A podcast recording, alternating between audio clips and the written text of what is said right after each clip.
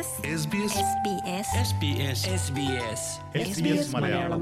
വാർത്ത.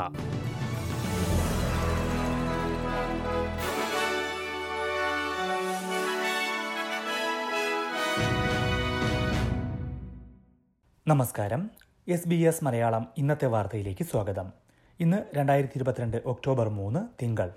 വാർത്തകൾ വായിക്കുന്നത് ദിജു ശിവദാസ്. ലക്ഷക്കണക്കിന് ഉപഭോക്താക്കളുടെ വ്യക്തിവിവരങ്ങൾ ചോരാനിടയാക്കിയ സൈബർ ആക്രമണത്തെക്കുറിച്ച് ഒപ്റ്റസ് സ്വതന്ത്ര അന്വേഷണം പ്രഖ്യാപിച്ചു. പ്രമുഖ കൺസൾട്ടേഷൻ സ്ഥാപനമായ ഡെലോയിറ്റിനെയാണ് അന്വേഷണത്തിനായി ഒപ്റ്റസ് ചുമതലപ്പെടുത്തിയിരിക്കുന്നത്. Optus chief executive Kelly Rosmarin ശുപാർശ ചെയ്ത ഈ പരിശോധന മാതൃ കമ്പനിയായ സിംഗ്ടെലും അംഗീകരിച്ചു.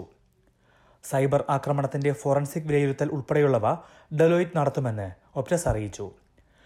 കമ്പനിയുടെ സുരക്ഷാ സംവിധാനങ്ങളെയും നടപടിക്രമങ്ങളെയും കുറിച്ചുള്ള വിലയിരുത്തലും ഇതോടൊപ്പം ഉണ്ടാകും.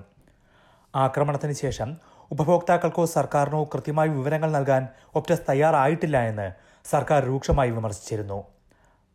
ആരുടെയൊക്കെ മെഡിക്കെയർ കാർഡ് വിവരങ്ങളാണ് ചോർന്നത് എന്ന കാര്യം പോലും ഇതുവരെയും ഒപ്റ്റസ് സർക്കാരിന് കൈമാറിയിട്ടില്ലെന്ന് ഫെഡറൽ മന്ത്രി ടാനിയ പ്ലിബെർസെക് കുറ്റപ്പെടുത്തി. സിഡ്നിയിൽ ഓസ്ട്രേലിയ കപ്പ് ഫുട്ബോൾ ഫൈനലിനിടെ ഫാസിസ്റ്റ് മുദ്രാവാക്യങ്ങൾ മുഴക്കുകയും നാസി ചിഹ്നങ്ങൾ പ്രദർശിപ്പിക്കുകയും ചെയ്ത ആരാധകർക്കെതിരെ അന്വേഷണം തുടങ്ങി. ഓസ്ട്രേലിയ കപ്പ് നേടിയ സിഡ്നി യുണൈറ്റഡ് 58 എന്ന ക്ലബിന്റെ ആരാധകരായിരുന്നു ഫാസിസ്റ്റ് മുദ്രാവാക്യങ്ങൾ മുഴക്കിയത്. ആദിമവർഗ വിഭാഗങ്ങളുടെ വെൽക്കം ടു കൺട്രി ചടങ്ങ് നടന്നപ്പോൾ അതിനെ കളിയാക്കി കൂവിയ ഈ ആരാധകർ നാസി സല്യൂട്ടും ചെയ്തിരുന്നു. ഈ ആരാധകരെ ആജീവനാന്തം സ്റ്റേഡിയത്തിൽ നിന്ന് വിലക്കണമെന്ന് New South Wales premier Dominic Perrottet ആവശ്യപ്പെട്ടു. കളിക്കളത്തിൽ മാത്രമല്ല, സംസ്ഥാനത്തെവിടെയും ഇത്തരം നടപടികൾ അംഗീകരിക്കാൻ കഴിയില്ല എന്ന് അദ്ദേഹം പറഞ്ഞു. ആരാധകരുടെ പെരുമാറ്റത്തെക്കുറിച്ച് ക്ലബിന് ഫുട്ബോൾ ഓസ്ട്രേലിയ കാരണം കാണിക്കൽ നോട്ടീസ് നൽകിയിട്ടുണ്ട്. ഈ ആരാധകരെ കണ്ടെത്താനും നടപടിയെടുക്കാനും സഹായിക്കുമെന്ന് സിഡ്നി യുണൈറ്റഡ് 58 ക്ലബ് അറിയിച്ചു.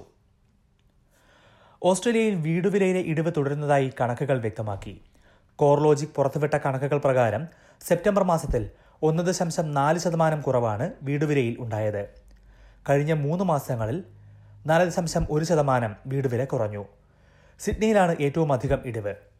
1 മാസത്തിൽ 1.8% 3 മാസത്തിൽ 6.1%. ഉൾനാടൻ മേഖലകളിലും വിലക്കുറവ് നേരിടുന്നുണ്ട്. അതേസമയം രാജ്യത്ത് വീടുകളുടെ വാടക ഉയരുന്നതായും കോർലോജിക്കിന്റെ കണക്കുകൾ വ്യക്തമാക്കി. സെപ്റ്റംബറിൽ 0.6% വർധനവാണ് വാടകയിൽ ഉണ്ടായത്. കോവിഡ് തുടങ്ങിയ ശേഷം തലസ്ഥാന നഗരങ്ങളിൽ 16.5% ഉൾനാടൻ മേഖലയിൽ 25.1% വർധനവാണ് വാടകയിൽ ഉണ്ടായിട്ടുള്ളത്. കുടിയേറ്റം സജീവമാകുമ്പോൾ വാടക ഇനിയും കൂടും എന്നാണ് സൂചന.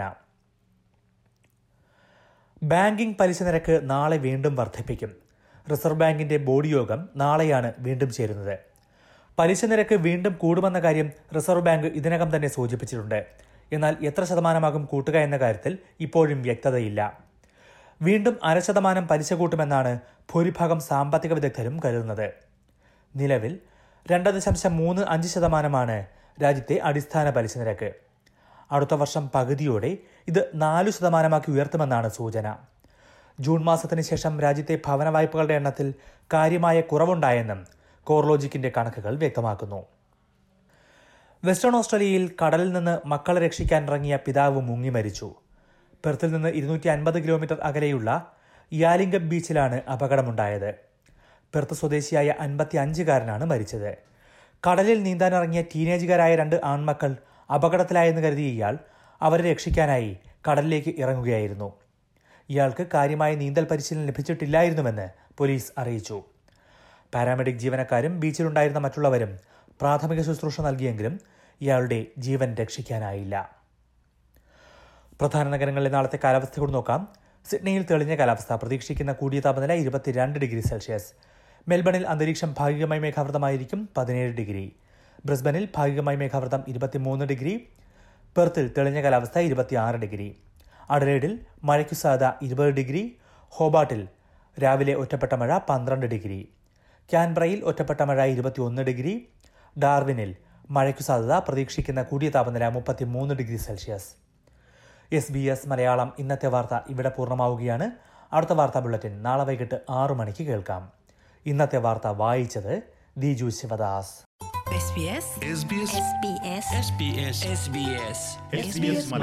ഇന്നത്തെ വാർത്ത.